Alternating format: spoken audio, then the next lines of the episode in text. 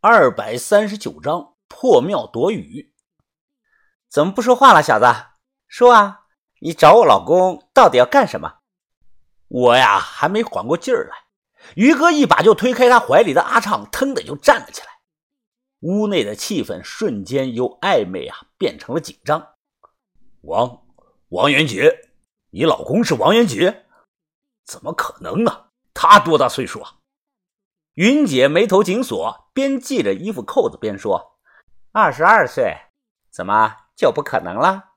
他是我的老公之一，还是最年轻的一个。小子，你找他报仇，不就是相当于和我作对吗？”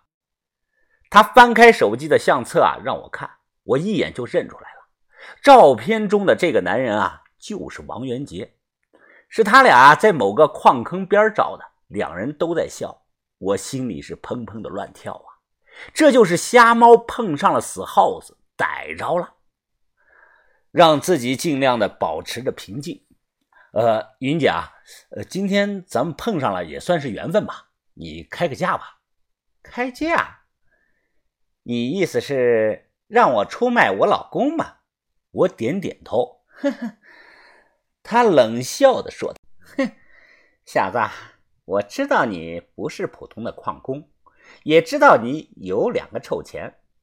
我爱钱不假呀，但那都是凭我自己的能力，光明正大挣来的。你他妈开什么玩笑啊？让我出卖我老公？我并没有生气，而是微笑的说：“呃，云姐啊，你也说了，他只是你的老公之一嘛，不过就是年纪轻点而已。你有钱了，什么样的男人你找不到啊？”何况是年轻的呢？你觉得呢？云姐眼睛一眨不眨的盯着我，脸上的冰冷啊，逐渐变成了微笑。她舔了一圈嘴唇，说个价吧。啊，两万。她听后面无表情。三万。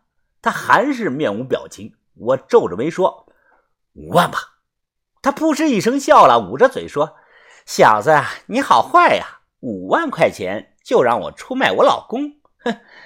哎，可以，我同意了。什么时候给我钱？我留了个心眼说道：“啊，呃，云姐啊，要不这先给上你两万块钱的定金，等我亲眼看到他了，再给你剩下的钱，行吧？”啪！他打了个响指，可以。我今天后半夜啊，就到那个矿坑，可以带上你们过去。能说说？具体是哪个矿坑吗？我问道。狮子庙金矿坑，路不近啊。不过没我带路，你们根本靠近不了那里。我暗自的皱眉，不过没说什么。就这样啊，这场联谊会一直开到了晚上十一点左右啊，才结束。男的一个个都累瘫了，门都不想出。反观这些女孩子啊，一个个出来后是红光满面。看不出来一点的累，还有那个阿畅啊，那个女人呐，她用特有的幽怨的目光啊，不停的看着于哥。我跑回去拿烟了，看到猛中毒老哥啊，就穿个裤衩子躺在床板上，满头大汗淋漓，胸口不停的起伏，喘着气呀。哎，兄弟，哎，你这是要去哪儿啊？啊，没事，我出去一趟哥。哎，呃，我问问。从咱们这儿到狮子庙的那个金矿有多远啊？哎呀，远着呢啊，最少有二十里地的。哎呦，这阿静啊，都快要把我吸干了。明天我还怎么去干活呀？这猛中毒哥点了根烟，整个人无比的放松，开始魂游天外了。老金啊，还问我去哪儿呢？我说一会儿就回来，不影响咱们白天工作。其实啊，我正式上班的第一天就旷工了。这些女孩子啊，一个月呢就挣这么一次快钱，根本不觉得累。离开老金这里以后啊，打着手电走在山路上，他们是有说有笑的，都在讨论着刚才哪个男的怎么怎么好笑。云姐回头啊，拿着手电照了照我：“你俩跟上啊，两个大男人怎么磨磨唧唧的？”和他们保持了一定的距离。我低头小声的说道：“于哥，等我们到了金矿附近啊，就找个机会开溜，甩开这些女的。”于哥低声的问道：“怎么了？”这个云姐啊，可能有问题。把头说王元杰啊，是小报童诸葛青的徒弟，诡计多端呢，向来最善于利用人性。小霞都被他控制成那个样子了，这个云姐啊，估计也差不多的。那我们还跟他去吗？于哥小声的反问我。不入虎穴，焉得虎子啊！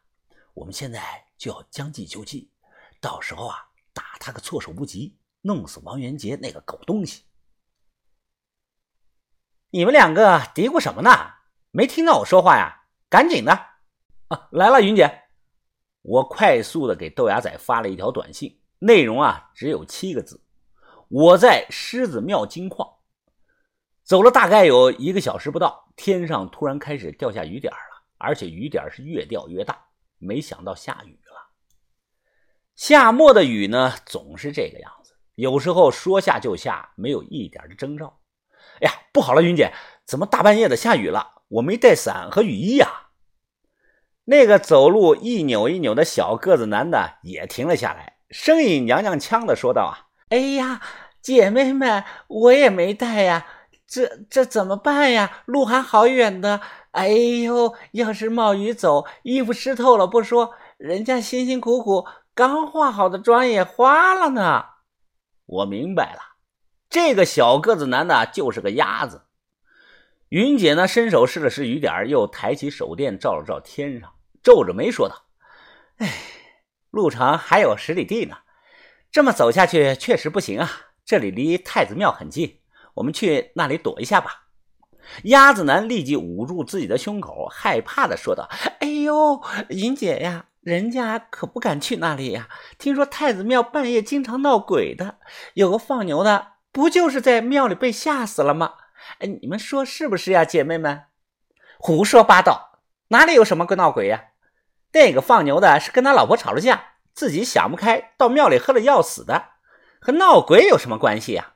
我阿云在栾川做了几十年的生意，还没有遇见过鬼这个东西呢。赶快的，跟我过去，别淋湿了衣服。雨点是越掉越大，也越来越密集。我们开始跑着走啊，很快我们跑到了一个看起来荒废了有些年头的破庙里。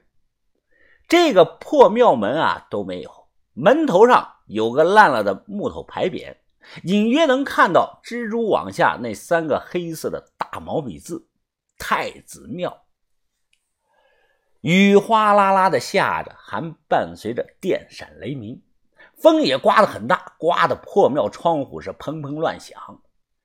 鸭子男呀，头发被雨淋湿了，他眼神有些惊恐啊，跑过来，双手抱住于哥的胳膊，口中娘娘腔的说道：“哎，我怕呀，哥哥你保护我吧，在你身边太有安全感了。”滚！他妈什么玩意儿你！于哥一把推开这个娘娘腔。这个破庙啊，面积不小，到处是破败不堪，落满了灰尘。再加上听着深夜山里的雨声啊，确实有几分的恐怖。庙中啊没有神像，只有个倒在的桌子上的灵牌。我走过去啊，用手电照着看了看，阴曹鬼王无常之子统领天下皇冠。